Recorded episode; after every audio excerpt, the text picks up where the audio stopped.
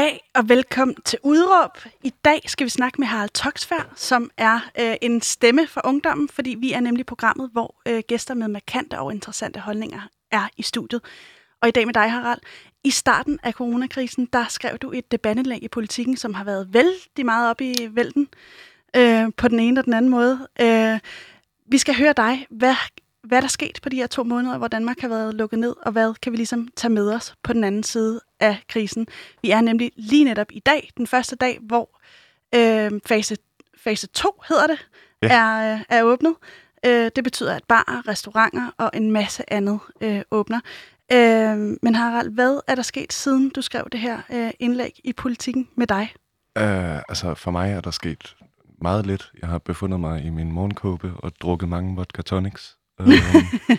Og har ikke rigtig forladt min lænestol i en lille måned. Så meget let. Alting er ligesom stadig aflyst for mit vedkommende. Så det har ikke bevæget sig meget fremad. Du er studerende, du læser religionsvidenskab. Ja. Og du er også forfatter, du har udgivet nogle digtsamlinger. Ja. Og så er du debattør. Er dit studie ikke kommet i gang igen, eller er der slet ikke noget... jeg havde heller ikke undervisning på det her semester før coronakrisen, så der har i virkeligheden ikke været den store forskel for min hverdag, udover at alt det kunstneriske ligesom er blevet sat på pause på en anden måde. Så må man jo få sine frustrationer ud på en anden måde, eventuelt Politikken. Ups, ja.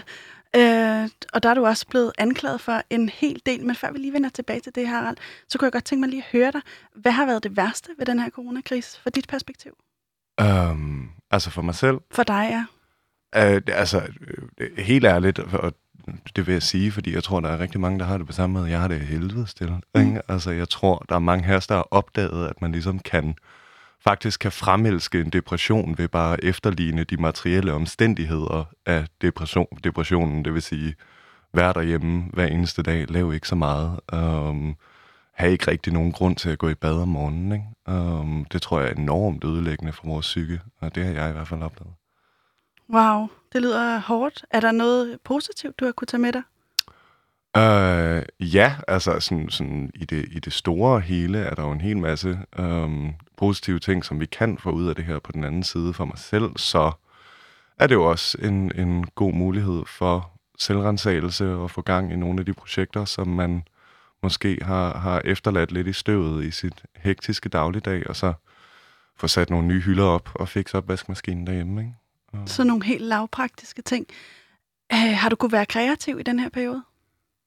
De første 3-4 uger følte jeg virkelig, at der var sådan en energi ved det der med, at sådan alting var lukket ned, og man skyldte ikke nogen noget. Men jeg vil sige, i løbet af den sidste 3 ugers tid, der er det virkelig blevet langsomt. Ikke? Det tror jeg også, der er mange af os, der oplever. Ikke? At man ligesom havde det her boost af en ny og anderledes hverdag, og så begynder coronakulderen at sætte ind. Ikke? Og så begynder alting at gå meget, meget langsomt. Så er jeg glad for, at jeg har kunnet sætte lidt fut i din hverdag, i hvert fald i dag. Det er simpelthen så rart at efterlade den opro. Det har også været en fornøjelse at ringe til dig over de seneste par dage, fordi du har været meget glad hver gang, jeg har ringet. Det er helt vildt, Og det her også, det er jo mit første radioindslag med bukser på. Nå, sådan. Jeg har siddet i min morgenkåbe. Du skal ikke holde dig tilbage. Du må godt smide, hvis du skulle føle for det. Er der noget, du har glædet dig til ved den her genåbning, som jo er stadfæstet i dag? Værtshuse. Mm.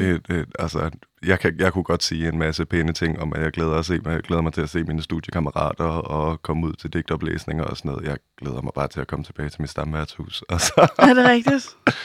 Ud og socialisere? Yep. Da Danmark ligesom lukker ned her for de her lige knap 2 måneder siden, der var du også en vred mand. Ikke helt så deprimeret. Ja. Yeah. Men du var vred. Det var jeg. Hvad var det, du var så vred over? Jamen, jeg oplevede jo ligesom mange af os gjorde den her, det føles jo som om det er et årvis siden nu, ikke? Men den her enorme furore, der ligesom opstod, som karantænen begyndte, og der ligesom var den her oplevelse af, at der var den her gruppe af unge mennesker, der ligesom ikke fulgte karantænens regler, der blev ved med at feste og så videre, og de blev anklaget for en hel masse ting. Kan du sætte nogle ord på, hvad det var, de blev anklaget for? Jamen, de var jo forkælede og manglede samfundssind, og sådan, kunne ikke leve op til den her, sådan, det her store solidaritetsnarrativ, som vi ligesom havde skrevet for os selv og for Danmark, eller som Mette Frederiksen i hvert fald havde skrevet. Og det blev jeg i virkeligheden enormt provokeret over, fordi at jeg godt kunne sætte mig i deres sted. Altså nu var jeg jo aldrig en af dem, der ligesom var ude at feste. Det er også, jeg er måske også en lidt højere aldersgruppe, i hvert fald et par år, end dem, der ligesom gik ud over. Hvor gammel er det, du er? Jeg er 22. Jeg tror, altså sådan, snakken gik rigtig meget på teenager, ikke? Altså, sådan, og det er jo ligesom også dem, der nok har det aller sværest ved at blive indenfor. Men jeg kunne godt se, hvorfor, eller jeg kunne godt sympatisere med, hvorfor de her unge mennesker ikke nødvendigvis genkender sig selv i det her store fællesskabsnarrativ. Altså, de føler sig ikke indfældet i et solidarisk fællesskab. Og det, jeg så skrev om, var jo, hvordan altså sådan, konsekvenserne af den politik, der er blevet ført over de sidste 20 år, kommer til at have et impact på den måde, unge mennesker, der er opvokset i den her politik, ser sig selv og samfundet og deres plads i de magtstrukturer, som de deltager i. Vil du ikke sætte nogle flere ord på det? Altså, hvad er det for en politik, du synes, der er blevet ført? Ja, altså sådan, kontrasten er jo imellem det her store solidaritetsnarrativ, der opstod med corona, at vi er det her store solidariske fællesskab i Danmark, hvor vi passer på hinanden, og alle er lige meget værd og sådan noget. Og det er bare ikke det. Det er bare ikke den politik, der er blevet ført de sidste 20 år. Vel, vi har altså sådan levet 20 år med neoliberalistisk, hardcore, konkurrencekapitalistisk politik, der på alle ledere kanter med altså sådan førtidspensionsreformen, kontanthjælpsreformen, skolereformerne, flygtningekrisen, finanskrisen, har prioriteret individet, konkurrencen og profitten over fællesskabet. Det har selvfølgelig en indflydelse på, hvordan de unge mennesker, der bliver opfostret i det samfund, opfatter det samfund og opfatter deres rolle i det. Så din kritik går ligesom på, at de unge ikke skal være solidariske, fordi de gamle ikke er det? Nej, selvfølgelig ikke. Og jeg tror i virkeligheden heller ikke på, at de unge er usolidariske. Jeg tror selvfølgelig, at der er nogle unge mennesker, der har været ude lidt for meget, og måske har pisset på de her regler, men jeg tror i det store hele, så er vi en solidarisk ung generation. Jeg tror bare, at det her store solidaritetsnarrativ klinger enormt hult for enormt mange af os. Indlægget handlede jo aldrig om, at jeg anbefalede de unge at feste videre. Det var et polemisk indlæg, et provokerende indlæg. Det skal lige siges til dem, der ikke har læst det indlæg, at der står i debatindlægget, at vi unge fester videre, som du skrev i en ironisk tone, så vidt jeg forstår. Ikke? Ja, altså jeg skrev det jo som i rigtig høj grad som en spejling af det, som vi har fået at vide de sidste 20 år. Når vi ligesom har gjort opmærksom på problemerne med sådan den kapitalistiske stat, problemerne med klimakrisen, flygtningekrisen og så videre, så det, der ligesom har været mantraet fra de ældre generationer i al den tid, har jo været: beklager, men vi fester videre. Vi kommer ikke til at gøre noget, så det var ligesom det, jeg forsøgte at spejle. Hvordan har du set det? Set hvad? Set, at de fester videre, altså. Jamen, altså, sådan, det er jo arven efter de store sådan, forbrugsfester fra 80'erne og 90'erne, ikke? Altså, sådan, som vi jo i enormt høj grad har mærket konsekvenserne af, både med finanskrisen, men også med altså, sådan, klimakrisen lige nu, som er et altså, sådan bundkapitalistisk, liberalistisk mindset, som går ud fra, at det eneste positive, der ligesom er at opnå som samfund, det er mere profit, og det kommer til at gå ud over de svageste i samfundet, og det kommer til at gå ud over vores planet i enormt høj grad. Og der er folk, der har råbt vagt i gevær i 50 år, i 60 år, og altid blevet bedt om at holde kæft, fordi profitten var vigtigere end det, ikke? Og nu kommer vi til at høste konsekvenserne af det, fordi vi festede videre. Og hvis vi lige drejer spotlyset tilbage på coronakrisen, er der så noget, du synes, at vi har du synes, der har ændret sig igennem de her 2 måneder, som har været her? Altså, det er jo meget interessant, fordi vi jo nu ligesom har levet den her tid igennem, hvor der kun har været én nyhed, og samtidig så ændrer alting sig så drastisk fra dag til dag, ikke? Men jeg tror, efter indlægget, og jeg vil ikke tage æren for det, men det var i hvert fald en debat, der åbnede sig i enormt høj grad, og der blev snakket en hel masse om de unges rolle i den her krise, altså hvordan det kommer til at gå ud over dem, både i forhold til, hvad er det for nogle ideologiske og økonomiske systemer, som vi lever efter, hvad kommer det til at have konsekvenser i de her unge menneskers fremtid, men også i forhold til altså sådan i forhold til de her formative oplevelser, som de unge ligesom bliver frastjålet, ikke? Og det er i hvert fald en diskussion, der er blevet kommet enormt meget op at køre. Og samtidig så er der også begyndt en måske langt alvorligere diskussion om, har vi skabt et samfund, som er i stand til at reagere på sådan en her krise? Og hvad er det egentlig, vi skal tage med os fra en krise som den her? Hvordan kan vi måske omforme samfundet efter den her lektion, som pandemien er, ikke? Hvor det faktisk for første gang meget, meget længe er blevet påkrævet af os, ikke bare nationalt, men globalt, at vi finder den her solidaritet og det her fællesskab, som vi ligesom har fornægtet meget længe, ikke? Og efter din mening, nu er det jo et holdningsprogram, har vi så fundet den solidaritet, som der har været behov for? Det ved jeg ikke, om vi har. Jeg tror, altså, vi har gjort en hel masse, og jeg ved ikke, hvad der er nødvendigvis er rigtigt og forkert. Jeg tror ikke, vi har lært de lektioner, som vi skal tage med os videre endnu. Jeg tror, det kommer til at tage enormt hårdt arbejde, og enormt meget hukommelse fra mange af os, fordi vi har en kort politisk hukommelse. Og meget hurtigt, når det her er overstået, så kommer vi til at glemme de her ting, ikke? Vi kommer til at glemme, hvad det er for nogle værdier, der ligesom... Men hvis jeg lige holder fast et øjeblik i, fordi da jeg snakkede med dig i går, der i tale satte du, at du kan se, at kapitalismen er blevet erstattet af solidariteten, i hvert fald nu her, men at der skal fortsat arbejdes med det. Vil du ikke prøve at uddybe den pointe? Helt klart. Altså, sådan, jeg tror, det gik meget, meget hurtigt op for os, at det her kom, at hele det profitdrevne politiske system faktisk ikke var i stand til at reagere på noget, der krævede den her slags fællesskab, ikke? Og lige pludselig fra den ene dag til den anden, så har vi jo formået at ændre hele samfundet for at reagere på en krise, ikke? Og det er det, der er ret vildt, fordi det er jo det, vi har fået at vide altid, og det kan man ikke. Det er det, vi har fået at vide, altså sådan med alle de andre kriser, med alle andre kritikker, at vi er gidseltaget af kapitalismen i en eller anden grad. Det er ikke noget, vi kan ændre på, fordi det ligesom er så indgroet i den måde, vores samfund fungerer. Men vi har bevist nu, at fra den ene dag til den anden, så kan vi vende det hele på hovedet, ikke? Så kan vi ændre samfundet fuldstændig radikalt. Så kan vi tænke på gæld, på penge, på menneskelig lykke på en helt anderledes måde. Og det er det, vi skal tage videre, ikke? Hvis noget. Ja, spændende, Harald. De voksne har ikke levet op til deres solidaritet. De unge har i høj grad gjort det under coronakrisen. Der har ligesom været skrevet om dig, at du er forgangsmand for et nyt ungdomsoprør.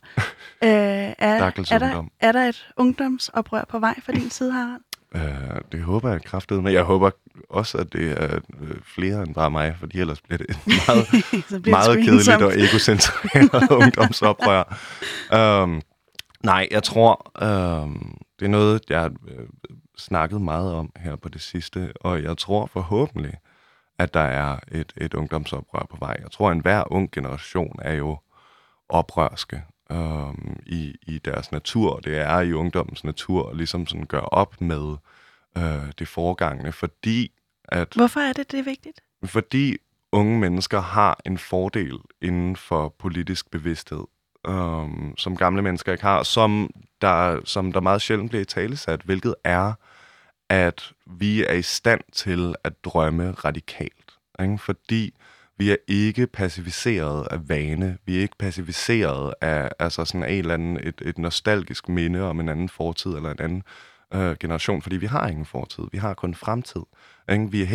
Vi bliver ikke nødt til at stoppe os selv af frygt for at miste alt det, vi har opbygget, vores børn, vores friværdi, vores jobs for helvede, fordi vi har ikke noget at tabe. Så det vil sige, at ungdommen har altid været i stand til at tage samfundets problemer, også fordi de ser dem med friske øjne. De har ikke vendet sig til dem. og sige, at der er noget helt grundlæggende galt her. Ikke?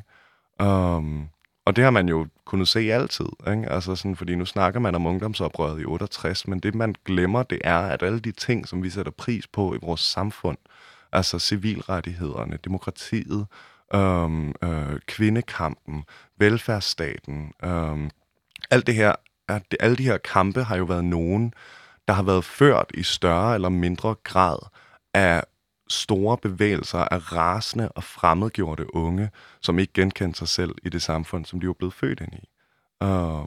Og det er også derfor, jeg mener, at ungdomsoprør bør i enhver afskygning tages enormt alvorligt, fordi de har næsten altid vist sig at have noget, som vi havde brug for, altså at bære kimen til en enormt positiv udvikling i samfundet.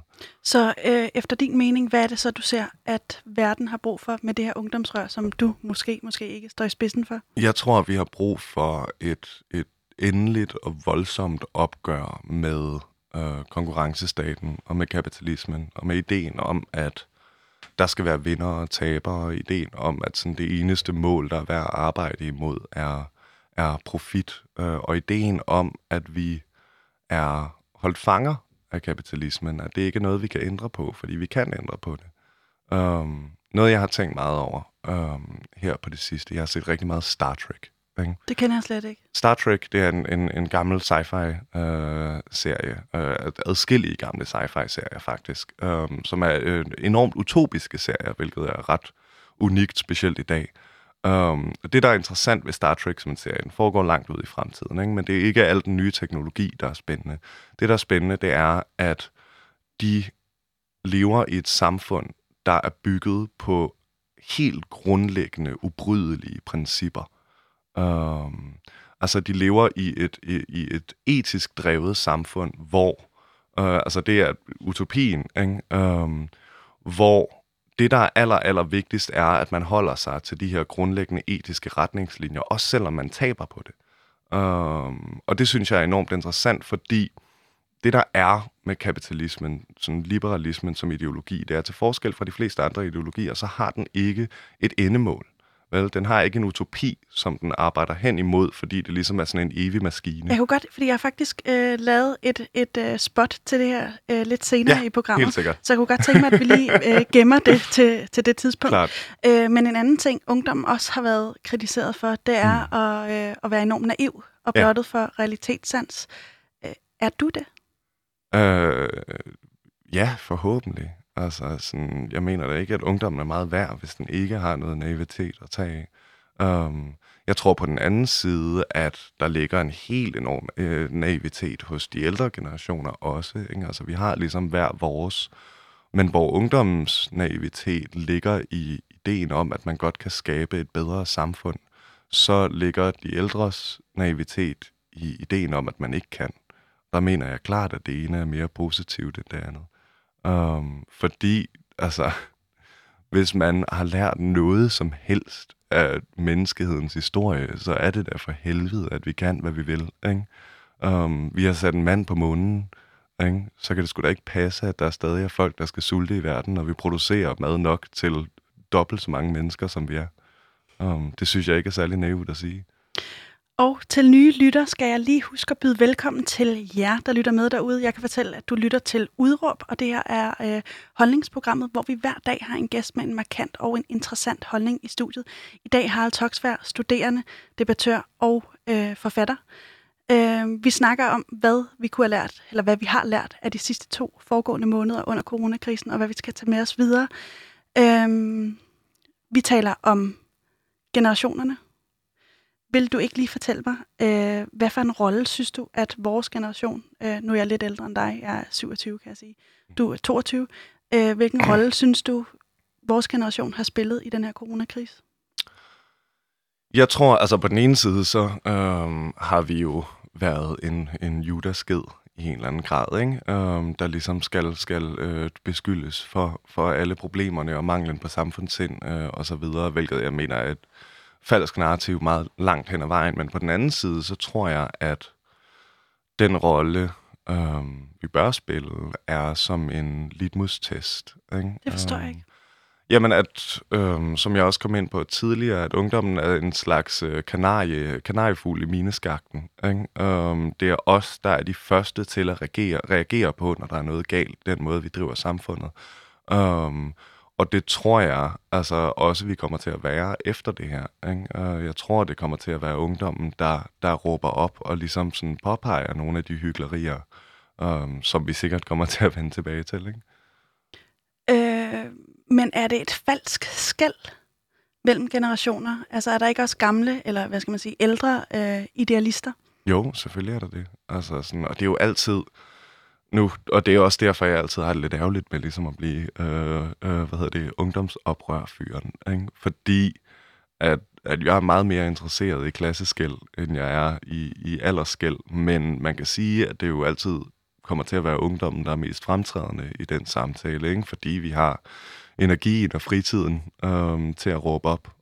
Men selvfølgelig, altså det vigtigste skel, og det oplevede jeg da også, da jeg skrev mit debatindlæg, fik jeg en hel masse beskeder fra folk i mine forældres generationer, endnu ældre, der bare var glade for, at ungdommen råbte op, ikke? Fordi de havde heller aldrig følt sig del af det her fællesskab. Vel? Altså det er folk, der er arbejdsløse, kronisk syge, udsatte og så videre. Ikke? De har ligesom ikke følt sig som en del af det her solidaritetsnarrativ. Ikke? Mens alle dem, der kalder mig forkælet, det har været, altså sådan enormt høj grad været midaldrende hvide mænd fra den øvre middelklasse i jakkesæt. Ikke? Altså, er det et problem? Nej, men jeg synes, det er sigende. Jeg synes, det er sigende, at langt de fleste af dem, som i hvert fald offentligt har kaldt mig en forkælet skarnsunge, det er dem, der har det allerbedst selv. Ikke? Dem, der har deres på det tørre. Jeg fik en ordentlig sviner af Leif Donbæk. Jeg kender ham ikke. Der er, Socialistisk Folkeparti. Han kunne virkelig ikke lide mig. Og, og han brugte ligesom sine oplevelser som, som kasseassistent i et supermarked for, jeg ved ikke, 10-15 år siden, til ligesom at, at få mig til at have det dårligt med mig selv. Men Leif Donbæk er jurist, altså sådan, og en enormt magtfuld politisk personage. Men altså, hvis nu den her kritik kom fra de mennesker, som er udsatte i det her samfund. Ikke? Hvis det er dem, der havde det værst, der gik op til mig og sagde, det er faktisk ikke rigtigt, Harald. Danmark er pissefedt. Ikke? Så ville jeg da tænke mig om en gang eller to. Men altså, jeg har ikke tænkt mig at tage lektioner fra den absolut mest privilegerede samfundsklasse, om hvordan jeg skal have det med samfundet. Altså. Det er interessant, Harald. Hvorfor har du egentlig ikke det? Altså, jeg tænker, kan vi ikke lære noget af hinanden? Jo, men ikke lige i den sammenhæng, vel? Altså sådan, selvfølgelig er det ikke de allermest privilegerede mennesker, der skal fortælle mindre privilegerede mennesker, hvor privilegerede de er. Altså, det er jo afskyeligt, ikke? Men kunne man ikke anklage dig for det selv samme? Jo, helt klart. Altså, og jeg synes også, jeg har været meget åben i alle medieoptræderne, jeg har været om, at jeg står i en enormt heldig situation. Men det er også lige præcis derfor, at jeg føler, at jeg har muligheden og magten til at råbe op for dem, der har det værre end mig. Ikke? Fordi jeg går jo ikke og siger, at fattige og udsatte skal holde deres kæft og være tilfredse med det, de har. Vel, jeg vil gerne give dem magten tilbage. Ikke? Altså, sådan, jeg er kun sat i verden politisk for at forsvare de mennesker. Og det mener jeg, at der er det eneste virkelig gode, man kan bruge sit privilegie til, er at tage den stemme og så snakke væk fra sig selv. Ikke? Hvis vi lige holder fast i, nu kommer vi lidt over i noget klassekamp her, hvis vi lige holder fast i det her generationsforestilling, hvad var det så konkret, vores generation havde stået for i den her krise? Jamen, jeg ved ikke, hvad vores generation har stået for. Jeg ved sgu ikke, hvad vi alle sammen går og laver, vel? Jeg håber, at vi kommer til at stå for kimen til et nyt og bedre samfund, ikke? Men jeg tror også, i pressen, i hvert fald den sidste måned, har vi stået for spørgsmålet om, Altså sådan, hvad er det for nogle ofre, vi er villige til at gøre for ligesom at redde en vis samfundsgruppe, ikke? Det er jo en diskussion, der er kommet op en hel del i forhold til, hvad er det af de unges liv, vi offrer for at holde de ældre i live. Men det er sådan set ikke en diskussion, jeg er særlig interesseret i, fordi jeg mener altid, at vi skal prioritere livet. Kan vi lære noget på tværs af generationer? Selvfølgelig kan vi det. Og det mener jeg altid, vi kan. Men det kræver jo også, at de ældre generationer er villige til at lære af de unge. Ikke? Og hvad er det, de skal lære? Hvad er lektien for dem? De skal lære at drømme. De skal lære at tro på, at kampen ikke er slut. At vi kan, hvad vi vil. Og at der altid er mulighed for at ændre på tingene. Ikke? De skal lære at komme ud over deres egen boble i parcelhuskvarteret i Ballerup, ikke? Og tænke større. Du synes, at den her krise har vist, at kapitalismen kan erstattes af solidaritet. Vil du ikke lige beskrive, hvad du mener med det? Jeg tror... Det, jeg mener, er, at, som jeg også sagde tidligere, at vi ligesom har fået at vide altid, at vi ikke kan ændre på samfundet radikalt. Vel? Det er ligesom kun inkrementalismen og de her bittesmå skridt i en eller anden retning, der skaber noget positivt. Men vi har bevist meget, meget hurtigt i den her krise, at det er løgn. Ikke? Altså, at vi kan vende hele samfundet på hovedet fra den ene dag til den anden. Og at vi faktisk bare kan vælge at prioritere fællesskabet, kan vælge at prioritere overlevelsen, kan vælge at prioritere de svage, hvis vi vil. Og det er ligesom det, vi har fået at vide, at vi ikke kunne. Ikke? Kapitalismen er det her magiske system, der bare skaber mest værdi for alle, og så er der nogen, der taber, men det er bare det eneste, der virker. Ikke? Og der tror jeg også, vi glemmer, at altså, og der tror jeg, at sådan, økonomien som fag kunne lære noget af humaniora, ikke? Fordi vi har ligesom accepteret, i humaniora har jo accepteret for længe siden. Siger du at pege på dig selv alligevel? Ja. Humaniora har jo lært for længe siden, at alle deres sandheder er relative, ikke? Men økonomien som fag bliver ligesom behandlet som endegyldige sandheder, ikke? Der var et virkelig... interessant. Jeg tror måske den vigtigste artikel, der er blevet skrevet i Danmark under alt det her, er Kaj Ove Pedersen, som er lektor på CBS, som skrev om, hvad vi har lært af den her krise. Og altså, det her er manden, der opfandt termet konkurrencestaten. Ikke? Så det er ikke en af mine ideologiske fæller, der har skrevet det her. Vel? Men han skriver om, at det, den her krise kan vise os, det de økonomiske systemer, som vi tager i brug nu, kan vise os, det er, at hele den her austerity-tankegang, det bliver du lige nødt til at bryde ned for mig. Austerity er jo, normalt et britisk term under Margaret Thatcher, men den her, ideen om den her, meget smalle statsøkonomi, konkurrencestaten, den liberalistiske stat, er simpelthen ikke nødvendigvis sand. Siden Thatcher og Reagan, Poul Nyrup Rasmussen for vores vedkommende, så har vi jo, så har dem i samfundet, vi har lyttet allermest til, er jo økonomerne. Ikke? Det er det, Kaj Ove Pedersen skriver om, og det han så også skriver, det er, at efter det her, måske lidt ligesom efter 2. verdenskrig, så bliver det lige pludselig filosoferne, teologerne, som rent faktisk kan pege os i den rigtige retning, fordi hvis det viser sig, og det er det, han skriver, det er det, han teoriserer, at al den her, de her gældsystemer, at vi bare kan trykke penge, eller bare kan rykke produktionsmidler fra et sted til et andet, hvis vi bare kan det, og det er jo det, vi gør lige nu, uden at det egentlig har nogen konsekvenser, så har hele konkurrencestatsideen jo været en illusion. Så har det været en hokus pokus. Og det tror jeg, det er ret vildt at skrive af, af manden, der opfandt konkurrencestaten, ikke? Og du smiler. Er det en positiv ting, tænker du? Ja, selvfølgelig er det det. Det jeg smiler over, det er, at der jo ligesom nogen, der har sagt det her de sidste 50 år. Ikke?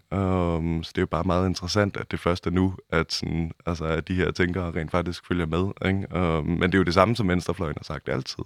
Ikke? Det er, at den her idé om, at det er kapitalismen, der skaber værdi, at det er konkurrencestaten, der skaber værdi, det er jo altså, det er hokus pokus. Ikke? Det er mennesker, der skaber værdi. Det er mennesker, der skaber teknologi. Ikke? Og det er der, hvor kapitalismen fejler. Det er fordi, den har et enormt kynisk menneskesyn, der baserer sig på ideen om, at det eneste, der incentiverer mennesket til at gøre, til at skabe, er ideen om profit, eller ideen om at have mere end den anden. Og det er derfra, vi får de her ideen om konkurrencestaten, ikke? Hvor der altid skal være en vinder eller en taber. Men jeg nægter at acceptere det menneskesyn, fordi alle de teknologier, alle de altså, produktionsmidler, vi har, er skabt af mennesker, der havde lyst til at skabe dem. Ikke? Og vi kommer til at vågne op på den anden side af den her krise med fuldstændig de samme ressourcer, de samme naturlige ressourcer, de samme fabrikker, nogenlunde samme mængde arbejdere til at arbejde i dem. Vi kommer til at vågne op på den anden side af den her krise med alle de samme ting, som vi havde før, men en økonomi, der er fuldstændig i laser. Ikke? Hvordan kan det passe? Altså sådan, hvordan, så det er jo, altså det er det endelige bevis på, at de her to ting ikke hænger sammen. Ikke? Ligesom med finanskrisen. Ikke? Det var jo, altså sådan, finanskrisen var bare tal på en computer, der gik den ene vej og den anden vej. Ikke? Det var jo ikke som om, at vores mad forsvandt. Men hvordan kan det være positivt? Det er det, jeg ikke helt forstår. Det er jo heller ikke positivt, at vi har levet efter den idé de sidste mange år, vel? Men det er positivt, at vi måske opdager, at der er en anden måde. Ikke? Altså sådan, at der er en måde at drive samfundet, hvor vi faktisk udnytter vores ressourcer til det fælles bedste. Hvor der ikke behøver at være en vinder og en taber, hvor vi faktisk skal arbejde imod noget, der ligner en utopi mod et endemål. Og mod nogle principper, der hedder, at flest muligt skal have det bedst muligt. Altså, det er positivt. Jeg har lige et klip fra CNN, der, der i tale sætter netop det her med økonomien. Jeg kunne godt tænke mig lige at spille det for dig. Det er ganske kort. Det kommer her. The coronavirus pandemic has tanked the global economy with unprecedented speed. Millions out of work, markets plunging, business slammed to a screeching halt. Ja. Wow. Meget, meget kort opsummeret, og meget dramatisk også. Mm. Men hvad med alle de arbejdsløse? Altså, hvor er solidariteten henne for dem? I forhold til hvad? I forhold til det, du i tale sætter der. Jamen altså, og det er jo noget andet, der er interessant. Det er, altså igen, hvor de her arbejde, hvor de her jobs blevet af. Altså, det er jo ikke fordi, der er blevet færre ressourcer at tage, vel? Vi har bare været syge i et par måneder. Men måske er det så også på tide, at vi spørger os selv, hvad er det egentlig, den her protestantiske arbejderetik har givet til os? Ikke? Den her idé om, at det absolut vigtigste, et menneske kan have, det er et arbejde. Ikke? Altså sådan, at beviset på, hvor succesfuld en stat er, det er, hvor mange der arbejder. Fordi vi har skabt, og vi har haft i 20 år, ressourcerne og teknologien til, at vi ikke behøver at arbejde alle sammen. Det er ikke nødvendigt, vel? Vi har haft ressourcerne og teknologien til at begynde at skabe en verden, hvor grunden til, at vi står op om morgenen, er for at gøre ting, der betyder noget for os. Men alligevel så insisterer vi på den her idé om, at mennesket er defineret ud fra arbejdet. Og det er faktisk også noget, som venstrefløjen er medskyldig i. Ikke? Den her idé om, at, altså sådan, at det sande menneske er arbejderen. Ikke? Men man skal vel betale husleje? Der skal være noget, der ligesom... Nej, hvorfor skal man betale husleje? Hvorfor det? Fordi der er nogle andre, der fuldstændig arbitrært ejer den bygning, du bor i. Hvorfor skal du betale husleje? De giver dig da ikke nogen værdi, fordi de ejer et hus. Altså en anden ting, som ikke ungdom, men som venstrefløjen og humaniorer eller humanister har været anklaget for, det er jo at være lidt højtflyvende og lidt langt fra realiteterne og fra virkeligheden. Er du ikke det ved at komme med sådan en udtale? Hvad er alternativet? Jeg er kunstner, jeg er ikke politiker, altså, og I kommer aldrig nogensinde til at finde mig i Folketinget, det lover jeg dig. Så altså, jo, selvfølgelig er det, og ellers ville livet da heller ikke være værd at leve, altså. Hvis jeg sad fast resten af mit liv i sådan bittesmå politiske løsninger, også fordi jeg mener, at det, der kommer til at løse det her, er enorme politiske løsninger, ikke? Altså det er, hvor, når vi ændrer ting fra den ene dag til den anden. For eksempel i USA lige nu, så er der jo byer og stater, der har gjort det ulovligt at indkræve husleje. Apropos det, du lige sagde. Ikke? Fordi folk har ikke pengene, og sådan, der bliver ikke skabt nogen værdi i, at husene står der, at der er nogen, der ejer dem og tjener penge på dem. Så altså sådan... Vi kan sagtens, vi skal bare gøre det, og det kræver hårdt arbejde, og jeg håber, at der er en hel masse lidt mere politisk sindede end jeg derude, der er klar til at tage de her idéer og måske arbejde lidt mere specifikt, lidt mere konstruktivt, fordi det er ikke min rolle her. Altså, ellers havde jeg heller ikke skrevet det debatindlæg, vel? Min rolle som kunstner er at tænke stort, ikke? Er at drømme stort. Og hvis du så skal drømme stort, hvad er så alternativet til kapitalismen, som du kritiserer? Jamen altså, hvis vi skal ud i ideologisnak, det vil jeg helst ikke. Så vil jeg jo nok defineres som libertær socialist. Men det har jeg sådan set heller ikke lyst til at gøre det så specifikt. Vi behøver ikke sidde og læse Kropotkin sammen. Men jeg tror, der hvor vi skal hen er... et sted, hvor, ligesom Star Trek, som jeg nævnte tidligere, hvor den måde, vi driver samfundet, er ikke efter størst mulig profit. Vi driver det ikke efter sådan hokus-pokus-idéer om, hvordan økonomien eviggyldigt fungerer. Vi driver den efter helt grundlæggende etiske retningslinjer, der hedder, at flest muligt skal have mest muligt. Flest muligt skal have det bedst muligt, og at vi arbejder, vi former samfundet imod menneskelig lykke i stedet for profit. Ikke? Men kan man ikke sige, at det er sådan her, demokratiet vil have det? Nej, det synes jeg ikke. Jeg accepterer i ingen grad det moderne repræsentative demokrati som et reelt folkestyre. Hvis det var det, så ville vi jo ikke behøve reklamebranchen, vel? Jeg tror... Hvad mener du med det? At hvis vi rent faktisk, hvis hele vores politiske system arbejdede ud fra, hvad det er for nogle politiske idéer, som folket gerne vil have frem, så ville vi jo ikke behøve millionkampagner på S-togstationer og så videre. Vi ville heller ikke behøve karisma. Det repræsentative demokrati arbejder ud fra ideen om, at du kan lide et menneske og ikke en idé. Ikke? Det er det, demokratiet vil have, men jeg accepterer ikke, at det er det samme, som det folket vil have. Fordi jeg tror på tværs af venstre og højre fløj, så tror jeg grundlæggende langt de fleste af os gerne vil have det samme, og jeg tror også, at vi genkender de samme grundlæggende problemer i samfundet. Jeg tror, vi genkender den samme ulighed, vi genkender den samme fremmedgørelse i forhold til de magtstrukturer, vi er del i. Jeg tror, vi genkender den samme vrede, den samme forvirring. Spørgsmålet er så, hvad løsningen er, ikke? Og det er først der, at fløjene begynder at opstå. Og nu har du peget på alle de her ting, vi ikke vil have. Hvad er det så, vi gerne vil have, hvis man skulle prøve at være lidt løsningsorienteret alligevel? Vi vil gerne have en verden, hvor folk er så frie, så lykkelige som muligt. Et sted, hvor det ikke er muligt at udnytte mennesker for profit.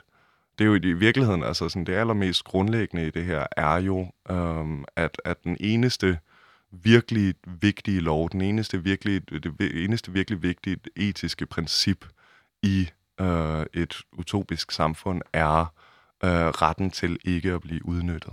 Ikke? Og det vil så også sige, retten til, at der ikke er nogen, der skal blive milliardærer på ryggen af tusindvis af andre menneskers arbejde. Ikke? At der ikke skal findes jagter, samtidig med, at der er folk, der sulter ihjel. Eller som et af de mest afskyelige eksempler på, hvad kapitalismen gør. At vi ikke, og der, du kan finde videoer af det her overalt på internettet, at vi ikke smider millioner af tons af god, frisk mad ud, fordi det ikke kan sælges.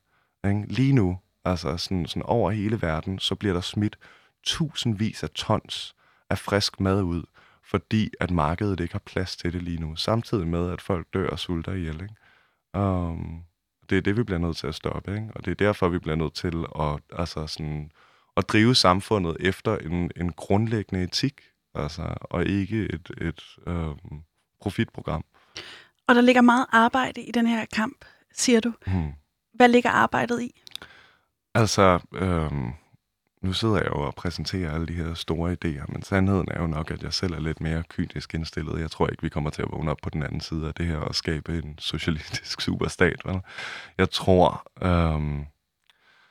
det kommer til at kræve, det er, at vi husker det for det første. Ikke? Altså husker for fremtiden, når vi får at vide, at vi ikke kan ændre på de her ting, at det her bare er sådan, verden er, at vi husker, at det kan vi godt fra den ene dag til den anden, hvis bare vi beslutter os for at gøre det. Jeg tror, det kommer til at kræve helt enormt meget, altså sådan aktivistisk arbejde, en masse raseri og fremmedgørelse, som vi har set det før, når store ting i samfundet har ændret sig, fordi der er samfundsklasser, som har en enormt stor interesse i, at de her ting ikke ændrer sig. Gør det dig bekymret, det klip, jeg lige spillede for dig fra CNN, som beskriver det her med det økonomiske kollaps, kan man vel nærmest kalde det?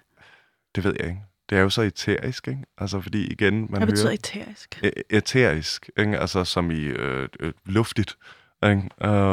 Det er jo, altså... Ja, altså, på den ene side, så bekymrer det mig, at det er for de mennesker, som det kommer til at gå ud over, ikke? På den anden side, så kommer det til at... altså, så det eneste, jeg ligesom kan tænke på, det er, jamen... Hvad er det, vi kommer til at mangle på den anden side af det her? Ikke? Altså sådan, hvad er det, vi har mistet på grund af corona, som vi ikke, altså sådan, som gør, at hele økonomien er ødelagt? Fordi det er jo ikke som om, at altså, hvis vi bare besluttede det kollektivt, globalt, så kan vi jo bare alle sammen vågne op efter det her og tage tilbage på arbejde. Ikke? Det, vi vil have den samme mad, vi vil have de samme ressourcer, alle de samme produkter. Vi har jo ikke mistet noget. Hvis det var så enkelt, så var det nok sket. Der er nok nogle strukturer, som gør det her en lille smule sværere end som så. Det er jo det, der er problemet, ikke? Er det det? Ja, der er nogle strukturer, der gør det så svært som overhovedet muligt og, altså sådan, at skabe et solidaritetsbaseret samfund, selvfølgelig. Selvfølgelig er det et problem. Du har i tale sat det her med, at nationen er drevet efter individualitet. Vil du ikke lige beskrive, hvad er det, det betyder? Det er jo meget det, jeg har snakket om i løbet af programmet, ikke? Altså sådan, at den politik, der er blevet ført siden Poul Nyrup Rasmussen, har baseret sig på altså ideen om konkurrencestaten. Ikke? Ideen om, at der altid skal være en vinder og en taber i økonomiske sager. Og men er det ikke hierarkiet og ikke nødvendigvis et individ? Hvad mener du?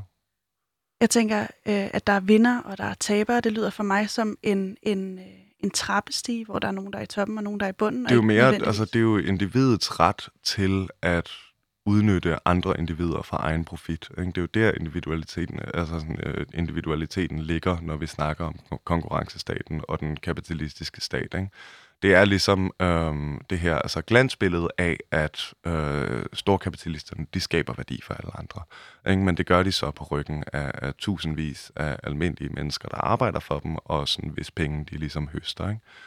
Og det er jo individets ret til at udnytte andre individer for profitens skyld.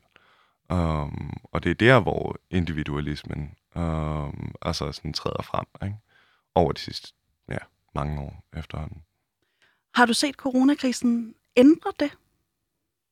Forhåbentlig. Jeg har set, som jeg også nævnte, altså at vi begynder at snakke om det på en anden måde. Ikke? Vi begynder som... Og nok den vigtigste, der er begyndt at snakke om, det er Kaj Ove Pedersen. Ikke? Fordi hvis han kan se det, så altså, ville det virkelig være chokerende, hvis resten af os ikke kunne se det. Ikke? At det er gået op for os, at måske er det ikke den bedste måde at drive et samfund. Og måske er det en måde at skabe et samfund, der ikke er i stand til at reagere i fællesskab. Og ikke er i stand til at håndtere en sådan krise. Ikke? Jeg har lige brug for, at du pensler ud for mig. Hvad mener du egentlig, når du siger, altså vi har set det på politisk hånd siden, jeg er med på nogle af de her stramninger, men kan du lave nogle enkelte nedslagspunkter for, hvordan vi har set, at individet har været i fokus? Hvordan mener du? Jeg mener, Du har sagt, at siden Poul Nyrup Rasmussen har vi set, at individet er kommet mere og mere i højsædet. Der er tabere, der er vindere, der er alt muligt. Hvordan ser, altså for mig kan det godt hurtigt komme til lige at lyde som en lang smøre. Hvordan har det udspillet sig konkret? Men jeg tror også, altså problemet med at snakke om individualismen, det er jo også, at der er mange forskellige narrativer i det ord. Og det er svært ligesom at sammenfatte dem, og det er ikke dem alle sammen, som jeg er tilhænger af. Men jeg tror, hvis man ligesom skal kunne beskrive det, så er det jo ideen om at se samfundet. Det er jo, Margaret Thatcher sagde det enormt godt tilbage i 80'erne. Men hvad hvis du skulle sige det? Jamen lad mig, det hun sagde, det var, hun har et berømt citat, hvor hun ligesom siger, jeg ser ikke et samfund, jeg ser en nation af individer. Og det er ligesom det, der er grundprincippet der. Jeg tror, ideen er ligesom, at jeg er ikke sikker på, hvor vi er på vej hen her. Jo, der er ikke et samfund, der er en gruppe af individer. Ja. Hvad er forskellen? Så forskellen er, hvad er det, vi laver politik efter? Ikke? Hvad er det, vi bygger vores utopier efter, ikke? Vores endemål, vores drømme om, hvad samfundet rent faktisk skal blive til. Fordi hvis du driver det efter den her idé om individet og individets ukrænkelige ret til at udnytte samfundet omkring sig, ikke? Altså sådan til ikke at deltage i fællesskabet, men i stedet for at arbejde imod fællesskabet for egen vindings skyld, så får du jo altså frimarkedskapitalismen, ikke? Så får du individer, der bliver vanvittigt rige på ryggen af en hel masse almindelige og fattige mennesker, ikke? Socialismen i Østeuropa gik jo ikke særlig godt. Undskyld. Den har jeg hørt på mange værtshuse før. Socialismen er lidt ligesom kapitalismen, ret mange forskellige ting. Og du har ret totalitær, diktatorisk totalitær, arbejderstat er ikke gået særlig godt, og jeg er heller ikke stalinist, kan jeg så godt garantere dig for. Jeg synes til gengæld, det er meget interessant, at hver eneste gang et socialistisk eller et kommunistisk land går galt, så er det socialismen eller kommunismen, der er noget galt med, ikke? Men hver eneste gang et kapitalistisk drevet land falder fuldstændig fra hinanden, så er det landet, der er noget galt med, så er det dets folk, der er noget galt med. Men det er vel fair nok lige at stille dig det her spørgsmål, altså hvordan undgår man det? Det er vel fint at lige at skue tilbage til vores... Altså, der er jeg jo ikke så meget fan af statsløsningen, som jeg også nævnte tidligere, jeg er lidt mere libertært rettet. Altså, ideen om, at det her skal implementeres igennem en almægtig enpartisdrevet stat, er ligesom der, hvor problemerne meget hurtigt begynder at opstå, fordi det er opskriften på magtmisbrug osv. Jeg mener, at måden at skabe positiv værdi er igennem fællesskaber mellem almindelige mennesker, igennem kooperativer, igennem fagforeninger osv. Så derfor er det en meget mere flad struktur, folkelig struktur, som jeg mener, der skal til for at skabe de her ændringer, uden at det ligesom åbner op for diktatorer for eksempel, eller sådan fascistiske ideologier. Kan du se en vej dertil? Det ved jeg ikke, om jeg kan. Det er et godt spørgsmål. Lad os håbe. Jeg tror, det er en lang og hård vej, og jeg tror ikke nødvendigvis, vi er klar til at tage de skridt endnu. Hvordan er den vej fra dit perspektiv? Hvordan den er? Ja. Starten er jo at gøre op med nogle af de her grundidéer, som vi måske også gør lige nu, ikke? Altså sådan idéerne om de ting, som vi ikke kan ændre på. Det næste er jo så at begynde at tage aktive skridt imod at gøre det. Og det er jo så også at gøre op med ideen om det repræsentative demokrati og spørge sig selv, om det er et reelt folkestyre.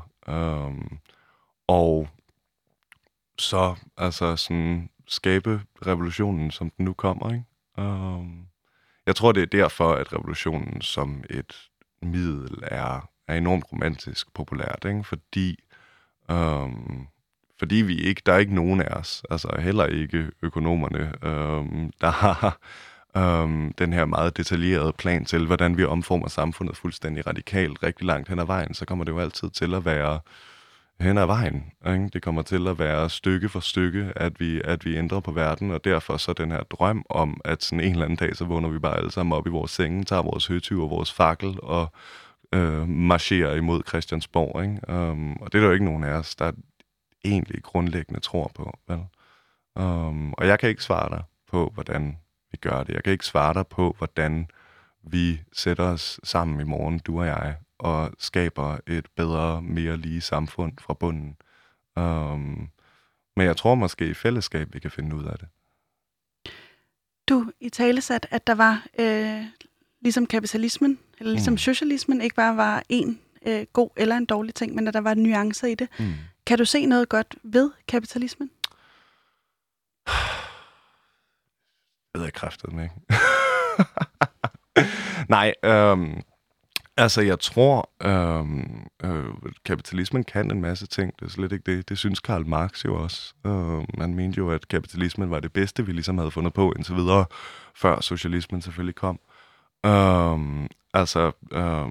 Kan ofte være et effektivt system til at udnytte menneskeligt potentiale, ikke? At udleve menneskeligt potentiale, men jeg tror også, vi er nået til et punkt, hvor vi ikke længere har brug for det. Men jeg tror ikke, jeg tror problemet med kapitalismen er ikke en masse, man snakker meget om, at kapitalismen er løbet løbsk, eller sådan med finanskrisen, eller depressionen i 30'erne, eller, og så videre, ikke? Men problemet er, at det er jo kapitalismen, der agerer præcis som den er, så præcis som den er designet, ikke? Det er jo sådan grundetikken i kapitalismen, der er problemet, og det er derfor, at den som ideologi ikke er holdbar, ikke? Fordi hvis den grundlæggende etik er galt, så er det jo ligesom hele systemet, der falder fra hinanden, ikke? Men er det ikke let for dig at sidde med de her skyt under dække af, at du ikke er politiker, uden at pege på nogle konkrete løsninger? Jo, det er skide let. Gør det alligevel. Du vil ikke bare prøve at blive konkret på, hvordan det her rent faktisk kunne ændre sig, hvordan du drømmer om, at der kunne være et step lige foran dig, og hvis der sidder nogen derude, der tænker, du har sgu gang i noget af det rigtige, Jeg tror, okay, jamen så lad os snakke nogle reelle tiltag, som man kunne tage, ikke? Altså for det første så, en velstandsskat er fuldstændig sådan nødvendig. Der er ingen grund til, at noget menneske på planeten tjener mere end 1,5 million kroner om året. Alt over det er frås, og alt over det er dybt skadeligt for alle de mennesker, som de her penge bliver taget fra. Ikke? Samtidig med det, så bliver vi jo selvfølgelig nødt til at finde en løsning på, på beskatning og så videre. Ikke? Fordi skat, som vi kender det i dag, fungerer absolut ikke. Så derfor er en folkestyret økonomisk lovhåndhævelsesenhed selvfølgelig et skridt derefter, som også skal være et internationalt samarbejde, fordi ellers så skrider de rige jo bare i skattely, ikke? Et tredje skridt kunne så være at tage et opgør med ideen om arv. Fordi det er ret fascinerende, den her idé om, fordi det er jo noget af de ældste, vi har, den her idé om, at man får det, ens forældre havde, ikke? Det er en idé, der kommer fra sådan den ældgamle, det ældgamle narrativ om kernefamilien. Men jeg tror, vi er klar til at gøre op med det, fordi ideen om, at man kan fødes ind i massiv rigdom, samtidig med, at andre mennesker kan fødes ind i sultedøden. Ikke? Det er jo sådan der, hvor en af de allermest grundlæggende uligheder starter. Så jeg mener ikke, at man skal kunne arve 50 millioner kroner eller sin fars selskab, eller hvad helvede. Du må godt få huset måske, og nogle viktualier. Men alt ud over det er ligesom at holde et aristokratisk system kørende, ikke? Hvis du lige lynhurtigt skulle nævne 3 ting, vi skal tage med os fra den her samtale, fordi vi er ved at være ved vejs ende. Husk, at vi har lært under corona, at vi godt kan ændre samfundet fra den ene dag til den anden, og kan ændre det i retning af fællesskabet. Det var det for nu. Du har lyttet til Udråb. Min producer var Tor Arnbjørn. Jeg hedder Pauline Kloster. Med mig i studiet var Harald Toxvær, og vi er produceret af Rackapak Productions. Du kan lytte med igen i morgen, hvor det er min medvært Vitus, der tager over.